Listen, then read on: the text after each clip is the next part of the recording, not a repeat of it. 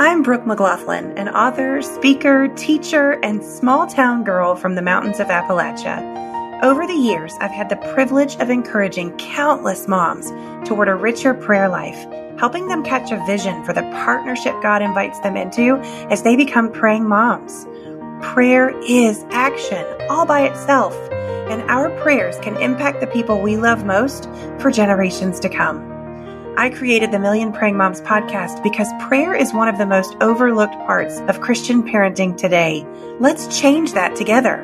My goal is to help you see prayer not as a last resort, but as your first and best response. If you have questions about prayer or motherhood, if you need help taking the first steps toward a praying life, or if you want to know how to pray for specific needs affecting our children in today's culture, you're in the right place, friend prayer warrior, or mom who's just starting the journey, all are welcome here. Let's get started. Hey there, friends. This is the last week in our series where I've been reading you devotions straight from our brand new prayer journal, Everyday Prayers for Patience. It just released a few weeks ago and it's now available anywhere books are sold. So I hope that you have already gotten your copy by now or that you will be getting it very soon. This whole series is in response to what became very clear to me when I first started talking about praying for patience. And what I realized is that people are afraid of it. People have all their lives heard it said, don't pray for patience.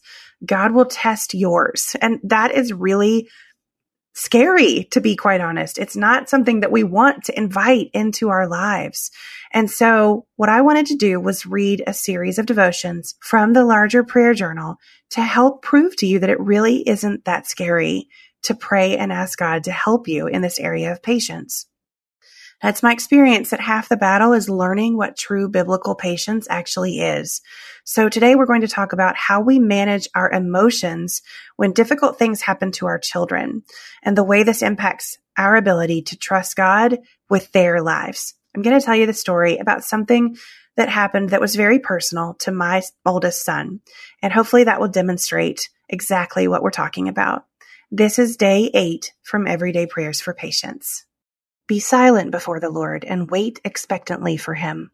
Do not be agitated by one who prospers in his way, by the person who carries out evil plans. Psalm 37 7. It is so hard to be silent before the Lord and wait on him to act. Can we just get that off our chests and admit it right from the start? To make it even harder, this verse says we should wait patiently, like we believe with all of our hearts that God's about to move.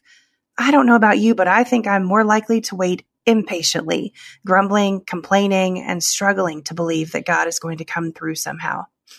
In my heart, I long to be the kind of woman who is full of faith in the God who can. I want to be someone whose overflow is trust, faith, and joy. But the truth is that I have to work for those things. Maybe you do too. I think it's the more common human experience. In fact, I think long life, maturing and growing in our faith as we face adversity and challenge is the classroom where faith, trust, and joy are learned. In the past decade, the Action Bible has helped millions of kids across the world better understand the stories of the Bible. Through vivid illustrations and fast paced stories, children have engaged in God's Word like never before. Now, in 2024, there is a new edition, the Faith in Action Edition, with enhanced features. The Action Bible, Faith in Action Edition, has a new color design, 230 Bible stories, and digital resources that will help kids grow in the knowledge of God's Word. These resources include hundreds of devotionals, prayers, timelines, maps, Bible facts, teaching videos, activities, and more. Additionally, kids will learn about seven major themes of the Bible. These themes include courage, faith, hope, love, service, trust, and wisdom. The Faith in Action Edition is the most complete illustrated Bible for kids. You can purchase your copy today of the Action Bible Faith in Action Edition at Sam's Club, Barnes & Noble, christianbook.com, or wherever books are sold. Dedicating time each day to spend feeding our minds and our hearts the truth of God's Word is immensely helpful in our growth as followers of Christ. I'm John Stange, and each day I host a show called Daily Devotions with Pastor John. On the show, I spend just a few minutes taking an applicational look at one or two verses of Scripture before coming to the Lord in prayer. If you'd like to make a habit of spending more time meditating on the truth of God's Word, you can listen to daily devotions with Pastor John at lifeaudio.com or on your favorite podcasting app. My oldest son loves baseball, and it's been his dream to play college baseball since around age 11. One week to the day after he received an offer to play for our local school, he got hurt in a baseball event. He was throwing from shortstop to first base when the ligament in his throwing arm pulled bone from bone, fracturing his elbow. One week after we were weeping with joy over the fulfillment of his dream, we found ourselves weeping with questions, wondering if he would ever play baseball again. The only question that ran through our minds as we tried to process the whiplash like circumstances of the last week was, Why, Lord? He's been through so much already. He's a good boy. He loves you. He's worked so hard to get here and overcome so much. Why, Lord? Why?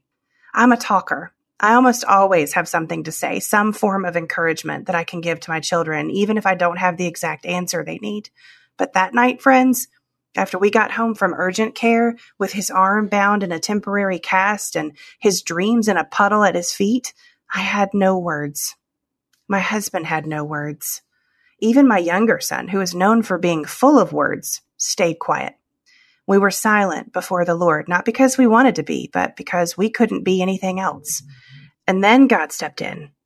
An hour or so after we got home from urgent care, my husband got a phone call from our pastor. He had seen my prayer request text to our Sunday school class when Sunday evening service was over and knew he had to come to us. Our pastor is also our friend, and he knows how important and how deeply meaningful this baseball journey had been to us. When our pastor showed up at our door, he came in, gently put his hands on our son's shoulder, and said, This is a defining moment, but it does not define you. You are more than baseball. If the Lord uses this to redirect you, you needed to be redirected. If he doesn't, he'll show you another way, and the process of it will make you a stronger man. God can handle all your emotions, so be honest with him, but don't turn away from him. If this has to define your road ahead, let it be toward him. It gives me chills even now remembering those words. He prayed with us and then he went home. The next morning, I woke up with Romans 8:28 on my heart. It says, "We know that all things work together for the good of those who love God, who are called according to his purpose." I remember writing the story of our son's baseball journey in my prayer journal. God kept reminding me that the verse says all things, meaning God works everything the great, the good, the bad, and the horrible, even the mundane, together for good for those who are called according to his purpose. This potentially devastating injury, it would be used for good too, and we had to trust in that. At school, one of our son's favorite coaches called him into his office. He looked at my son that day with his big, bulky makeshift cast on and said, I know you think that this is the worst, the absolute worst thing that could ever happen. But I don't believe God would have given you this if it didn't have a purpose for you. You can handle this, and we're with you. Man, what a show of support, not just from pastors and favorite coaches, but from God Himself. Our family was blown away that God would choose to use all of these people to surround our son with that kind of strong, steady encouragement right when he needed it most. And when, for some reason, we had no words ourselves. As we were silent, and waited for God to show up, God made a way to reach our son's heart. That is the beautiful picture of how God uses all things for good. We just have to wait on Him to do it. He isn't bound by our dreams, our timetable, or even our very best words, but He is bound by His word. We can trust it, even expectantly wait for it, because He will do what He says He will do.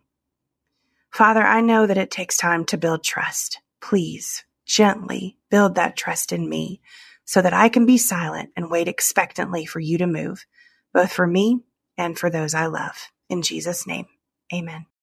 Thanks for hanging out with me today, friends. I really hope you enjoyed this excerpt from our newest prayer journal, Everyday Prayers for Patience, and that this devotion has helped you see that asking God for patience isn't so scary after all. I also shamelessly hope you'll order your copy right away. You can find it along with a link to the resources that we discussed on today's show in the show notes at millionprayingmoms.com. Till next time, friends, the Lord bless you and keep you. Make his face shine upon you and be gracious to you. May the Lord look with favor on you and give you peace.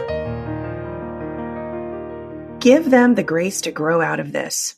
Those words are written on a sticky note that stays permanently attached to my computer monitor. It was meant to be a reminder about giving my children grace as they mature and grow, but it applies to every single relationship I've ever had family, ministry, school, community, you name it. We are all growing and God is at work in our lives every moment of every day. The problem is that sometimes people don't grow as fast as we'd like them to, and God doesn't always act when we think he should. There's this old joke that says, don't ask God for patience. He'll answer by testing yours. And I think there might be some truth to that. I don't know that God is sitting around in heaven just waiting to test our resolve, but parenting and the Christian life itself is fundamentally built on trusting something we can't always see. A master plan that reveals itself little by little and often takes turns we couldn't predict. If you have ever lacked patience as a parent, allow me to introduce you to my new free five day devotional called Grace to Grow Parenting with Patience and Prayer. Join me as we unpack what it really means to give our children and ourselves grace to grow.